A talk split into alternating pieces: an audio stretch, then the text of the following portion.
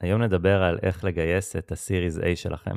אחרי שקיבלנו הרבה פידבקים טובים על הפרקים הקודמים של גיוס סיד, החלטנו לקחת את זה לשלב הבא ולדבר על איך מגייסים את הגיוס הבא, שהוא לרוב אה, יותר גדול ויותר משמעותי, ומה צריך לעשות כדי להגיע לשם. יאללה, בוא נתחיל.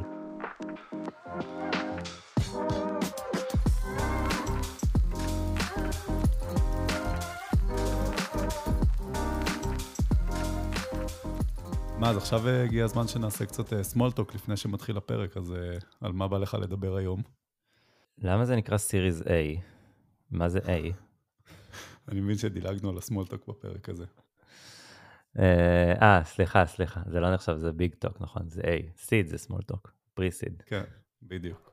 אולי נשאל שאלה אחת, מה בכלל המטרה של A? כאילו, בסיד, נראה שאנחנו מנסים להשיג איזשהו product market fit, ומה המטרה בעצם שלשמה אנחנו רוצים לגייס Series A?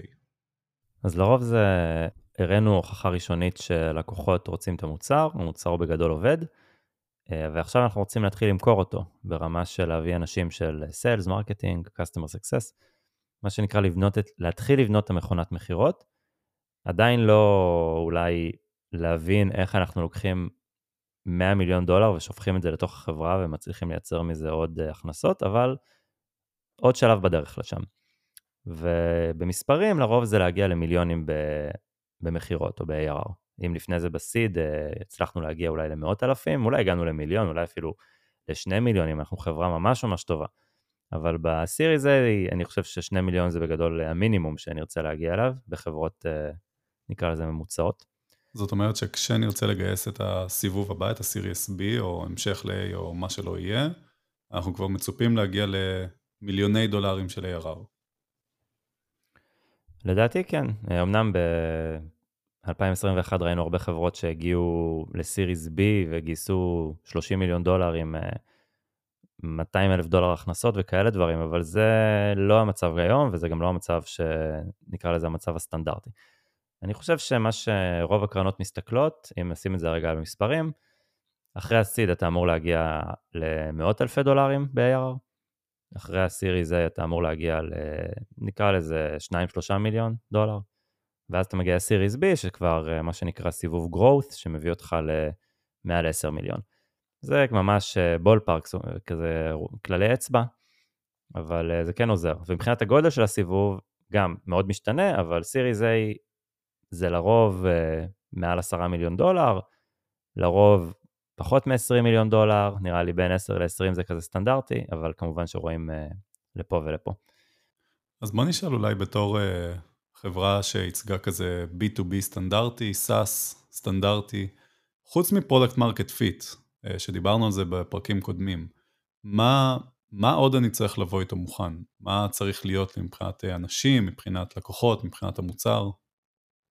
כן, אגב, כל, הרבה מהדברים זה סוג של אה, תומך בזה שאתה אומר, אני ב product market fit, כאילו זה ההוכחה. אה, לדוגמה לקוחות, אז מה הלקוחות מראים בעצם? שרוצים את המוצר שלך, זאת אומרת, יש איזשהו fit. Uh, נראה לי מוצר עובד, uh, מה זה אומר עובד? למה, איך אתה היית מגדיר את זה שהמוצר עובד? איך אתה מוכיח שהוא בעצם uh, מוכן?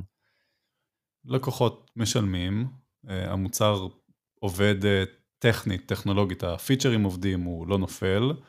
ולדעתי גם לקוחות משלמים יותר, אה, פשוט אה, אוהבים את המוצר ורוצים עוד ממנו. אה, נכון, זאת אומרת, זו עוד נקודה של כאילו השימוש במוצר והגידול בשימוש, וכתוצאה מזה הגידול בתשלום. מעבר למוצר שהוא עובד, וגם לא דיברנו על עלויות, זאת אומרת, ברור שמצופה ממך שה-Cloud cost שלך יהיה כזה סביר, כאילו אף אחד לא מצפה שעכשיו תשלם 10 מיליון דולר בשנה רק כדי שהמוצר שלך יהיה למעלה, אם אתה חברה שמכניסה כמה מאות אלפי דולרים? אני חושב שאם בסיד יש איזשהו uh, חסד לגמרי מלא משנה איך אתה מפתח את זה, כמה זה עולה uh, יעיל, לא יעיל, כבר בסיריוס A זה מטריקה שמסתכלים עליה, קוגס, שעלות הענן, הגרוס מרג'ין שלכם כבר הופכים להיות משמעותיים, אז כנראה שיסתכלו בדק של סיריוס A על עד כמה אתם אפקטיביים, שוב, ב-B2B SaaS זה לרוב יותר רלוונטי, עד כמה אתם אפקטיביים במה שאתם עושים. זה לא חייב להיות מושלם, זה גם יכול להיות מאוד לא אופטימייזד כרגע, אבל צריך להראות שיש פה מה שנקרא Unit Economics הגיוני מבחינת כמה אתם משלמים על hosting לעומת כמה לקוח ישלם. כן, גם אם היום זה לא נראה טוב, צריך שיהיה לכם את התוכנית הזאת של מה יקרה עוד שנתיים מהיום, או עוד שנה מהיום, ולרוב מראים כזה את ה gross margin הולך ועולה, בשאיפה חוצה את ה-80 אחוז, זה כזה ה benchmark של חברת SaaS אה, אה, טובה מבחינת הגרוס מרג'ין, וגם תוכנית באופן כללי שאתם יודעים, אוקיי, איך אתם מגיעים ממאות אלפי דולרים ל-2-3 מיליון. מילה על הלקוחות, אז אוקיי, אנחנו אמרנו שאנחנו רוצים לקוחות, רוצים מאות אלפי דולרים ב-ARR. מה בפועל זה אומר? כי מה אם יש לי לקוח אחד, שלא יודע מה, יש לי איזה איש מכירות מטורף שהבאתי, והוא סגר עכשיו עסקה של חצי מיליון דולר עם אותו לקוח, וזהו, יש לי לקוח של חצי מיליון דולר. אני, האם אני מוכן לגייס סיריס A, או, ש... או שאולי לא?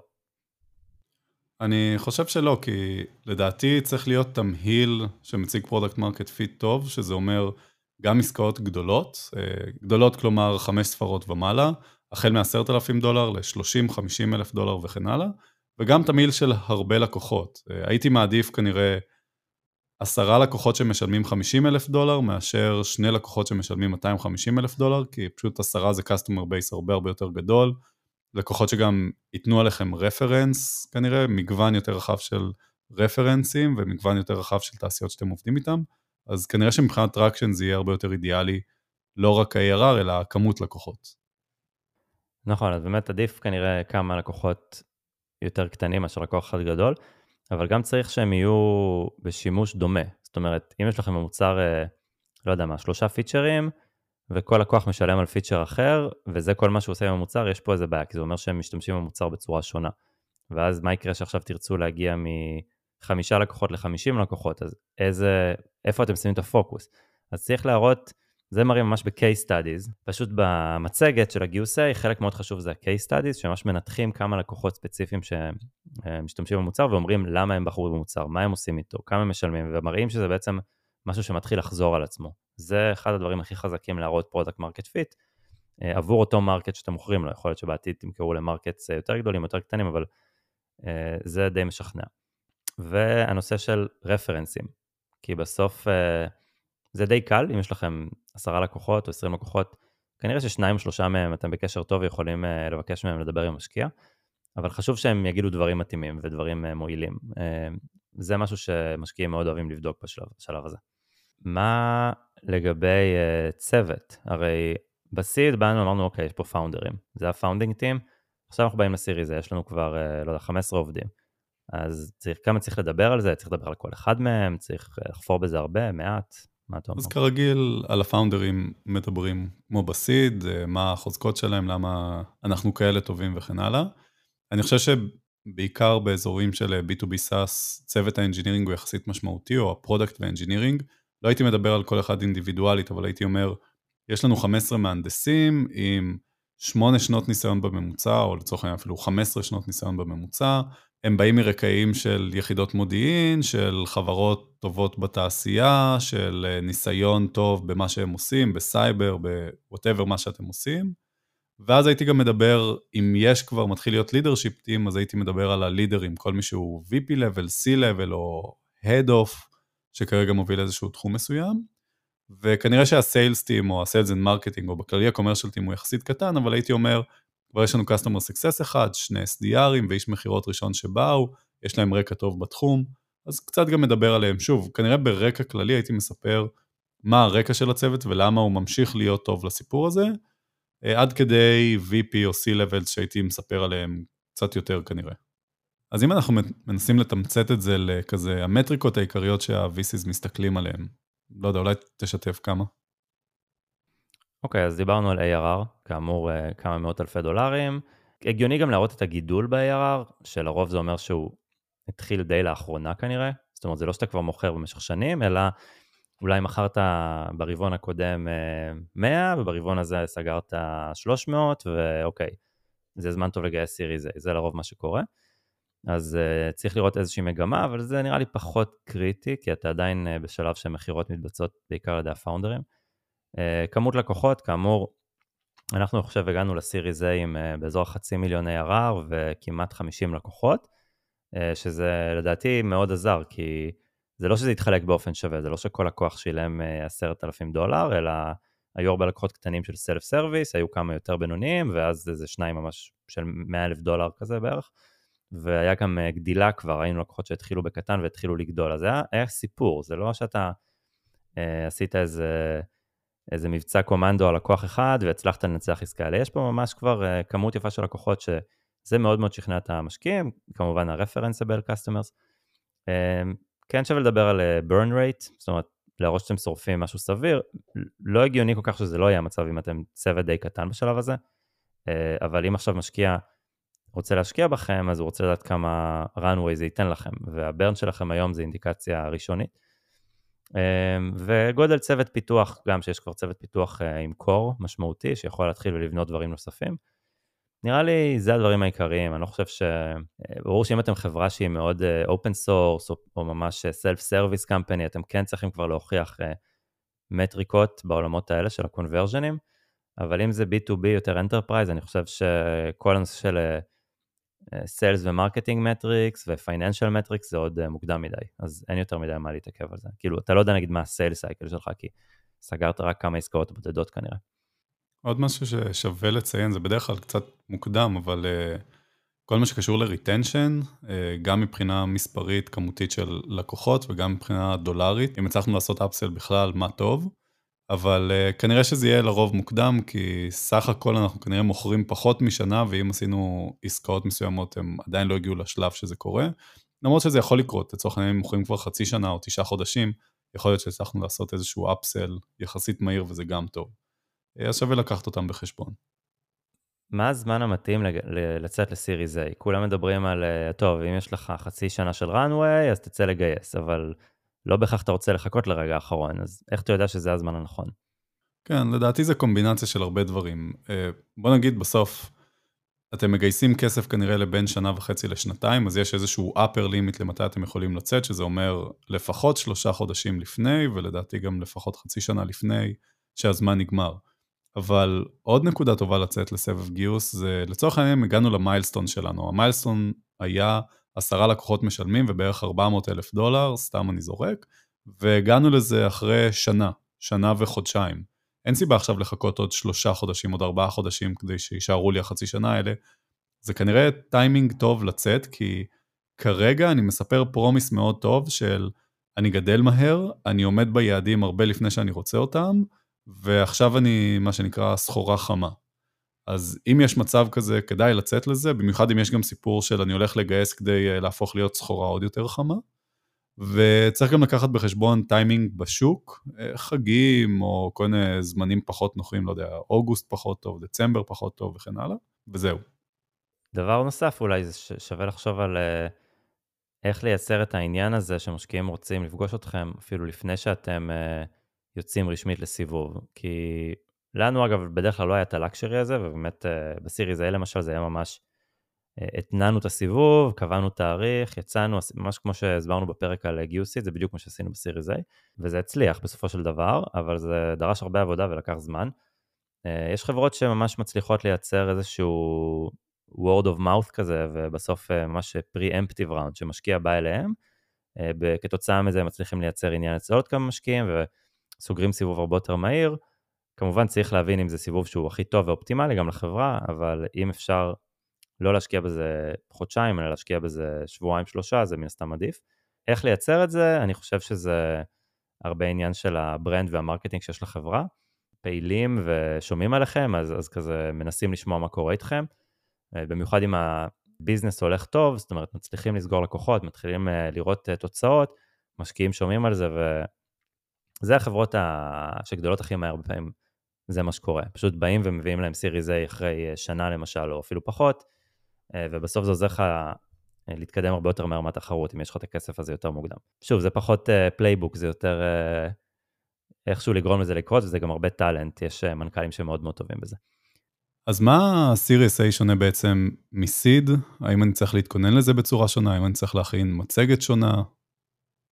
אז בהרבה דברים מאוד דומה, מהבחינה שיש תהליך שרצוי שיהיה כמה שיותר מסודר, אה, כל מה שדיברנו עליו בפרקים הקודמים. מצגת, היא, יש בה הרבה דמיון גם כן, תמיד צריך להתחיל מהפאונדרים, להתחיל מהשוק, מהבעיה שאתם פותרים, להסביר שזה שוק גדול, שוק גדל, כל הדברים האלה, אה, ואז לדבר גם על המוצר ומה אתם עושים, אבל פה זה כבר פחות בקטע של זה מה שאנחנו הולכים לבנות, אלא זה מה שהמוצר עושה. אה, אחרי זה אתם עוברים לדבר יותר על הלקוחות ומה הם עושים עם המוצר, זה עכשיו החלק הכי מעניין. גם בסיד, ה-customer references אולי זה הכי מעניין, אבל פה אפילו עוד יותר, כי יש לקוחות אמיתיים, ואני ממליץ אה, להתחיל בכזה overview של הלקוחות, ברמה של לוגויים, זה הלקוחות שיש לנו היום, להראות שהם מכל מיני ורטיקלים מסוימים, או להתמקד באחד ספציפי, להראות שיש שם לוגוים שהמשקיעים מכירים גם, אה, לדבר על המטריקות של ה-revenue ולהראות איך זה גדל וכל הדברים האלה. ואז אה, הכי חשוב, ה-case studies הספציפיים. אנחנו בחרנו להראות שלושה לקוחות שבחרנו להראות אותם כי הם מבחינתנו ייצגו איזשהו אה, אידיאל לאיך היינו רוצים להמשיך ולגדול. לדוגמה, אחד מהם היה לקוח שזה חברה אה, נקרא לזה Tech Enterprise, זאת אומרת חברה טכנולוגית אבל גדולה, שגדלנו איתה מאוד מאוד מהר. הצלחנו לגדול איתה מעסקה של 60 אלף דולר ל-130 ואז ל-200 אלף דולר בזמן די קצר. אז זה היה כאילו הסיפור ה-holy grail של ה-Land and Expand. אה, לקוח אחר, סטארט-אפ אה, בינוני, שהתחלנו איתו ב-5,000 דולר בשנה וגדלנו איתו ל-100 אלף דולר בשנה גם כן מאוד מהר. זה בעצם מראה ש... גם לקוחות שהם נראים קטנים אולי או בינוניים יכולים לשלם הרבה כסף למוצר כמו שלנו. ודבר אחרון זה enterprise, יותר כזה old school. אה, פה בעיקר להראות שגם אותם אנחנו יודעים לסגור וגם הם רוצים את המוצר. זאת אומרת, נתנו סוג של overview שאנחנו נותנים מענה לכל החלקים הרלוונטיים בשוק, ויודעים גם לעשות את ה-Land and Expand, שזה מה שרצינו להראות, וגם תמכנו בכמה מטריקות של net dollar retention שכבר היו לנו באותו שלב, ואני חושב שזה ייצר uh, את החוויה הכוללת של product market fit. זאת אומרת, המשקיע מבין מה השוק והמוצר, ואז הוא גם רואה הוכחה שלקוחות משתמשים, ואז גם הוא מדבר עם אותם לקוחות. זה הכי חשוב. אחר כך מדברים על התוכניות להמשך, איזה אנשים אתם רוצים להביא, budget, finance, כל הדברים האלה זה יותר סטנדרטי. אז אה, שוב, להתמקד בלקוחות ובשימוש שלהם במוצר, מה שלא קיים בסיד כמובן. כל הלקוחות אה, שהמשקיע הולך לדבר איתם, אתם צריכים לדעת בדיוק מראש מי אלה, כי אתם לא רוצים לקבל בקשה כזאת מהמשקיע ואז להגיד, אוי רגע, לא חשבתי על זה, אני צריך להתחיל לבדוק. אה, אנחנו, היה לנו לדעתי איזה 4 או 5 אה, לקוחות, 4-5 לקוחות, כל אחד כזה ידעתי בדיוק מי הבן אדם, עשיתי איתו שיחה ארוכה לפני שאמרתי לו בדיוק על מה הלקוח, על מה המשקיע הולך לדבר איתו, מה הולך לשאול, מה אני רוצה שהלקוח יגיד למשקיע. כמובן, לא, לא רוצים שהלקוח ישקר, אבל שיגיד את זה בזווית שהיא מציגה את המוצר באור אה, מאוד טוב. ולעשות ממש עבודת הכנה מאוד מקיפה. ברגע שמבקשים מכם אינטרו ללקוחות, אז קודם כל לא, לא לתת אותו ישר, זה צריך להיות בשלב מספיק מתקדם בתהליך, כי אתם לא רוצים לבקש מלקוח לדבר עכשיו עם עשרה משקיעים, לדעתי עד שלושה זה סביר, אז uh, רציתי לוודא שהמשקיע uh, מתקדם בתהליך ואפשר לסרב בנימוס אם זה מוקדם מדי, ואם השיחות עם הלקוחות הן טובות, אז זה מאוד מאוד יגדיל את הסיכוי ל term sheet בסופו של דבר. אז בעצם הסיבוב הוא סך הכל די דומה, אני מתכונן בצורה דומה, פשוט אני, אני הולך להסתכל הרבה יותר על traction והצד ה commercial ולאן אני מתקדם הלאה, וכנראה שאחד הכלים הכי משמעותיים שלי זה פשוט להביא לקוחות לדבר עם הפרטנרים. כן. בוא נדבר קצת על הדינמיקה של הסיבוב, איך uh, מגדירים האבלואציה, איך uh, מסדרים פרורטה בין המשקיעים, uh, איך הם uh, רבים אחד בין השני, מי מחזיק יותר? וכן הלאה, בוא, בוא נשתף את זה. כן, זו נקודה ממש מעניינת uh, בכל סיבוב שהוא לא סיד, כי בסיד בעצם אין משקיעים עדיין בחברה לרוב, אין VCs, הכל פתוח אפשר להגיד. בסיריס A uh, יש משקיעים קיימים, אצלנו למשל היו שני VCs, שכל אחד מהם... אה, למעשה החזיקו באותה, אותו ownership בחברה, שניהם עשו co-lead ב seed, והיה להם פרורטה. ואז בעצם נכנס משקיע חדש, שרוצה להשקיע בחברה אולי, אבל הוא גם רוצה שיהיה לו מספיק החזקות. אז קודם כל לגבי הוולואציה, אותו דבר כמו ב seed, מה שהשוק קובע. אני לא חושב שיש איזשהו דרך אה, לקבוע ולואציה מראש, אה, אבל ברור שאתם רוצים לעשות משא ומתן על ולואציה כמו בכל סיבוב. עכשיו נגיד ש... אתם מדברים על משקיע A יותר קלאסי, משקיע שמוביל סיבובי A, שזה גם לרוב מה שהחברה רוצה, היא רוצה שב Series A יהיה איזשהו shift אה, בחברה ויכניסו משקיע מאוד מאוד חזק שיודע לעזור לקחת את החברה לשלב הבא. אז אם הוא רוצה למשל שיהיה לו 20% בחברה, ולא אה, יודע, הסיבוב מתבצע בשווי 50 post money, סיבוב של אני יודע מה, 15. 15 לפי 35 פרי-מאני, 50 פוסט-מאני, יחסית uh, סביר. אז בשביל שיהיה לו 20 אחוז, צריך להשקיע 10 מיליון דולר מתוך ה-15. אבל אם למשקיעים הקיימים יש פרו-רטה, יכול להיות שזה מאפשר להם כבר לשים יותר מה-5 מיליון דולר הנותרים. זאת אומרת, מספרית פשוט, זה, זה מה שקורה. ואז המשקיעים הקיימים אומרים, רגע, אני, אני כבר פה, אני הייתי פה מה seed, ברור שזכות הקדימות צריכה להיות שלי. אה, זה בדיוק מה שפרו-רטה נותן. מצד שני, המשקיע החדש אומר, טוב, אני, אני לא נכנס אם אין לי אחוז ownership מסוים, זה פשוט לא שווה לי וזה לא מצדיק את המודל שלי. אז פה בעצם נכנסת העבודה של הפאונדרים והמנכ"ל, אה, לעשות את ה compromise הזה, כי בסוף המשקיע החדש לא מדבר עם המשקיעים הקיימים יותר מדי.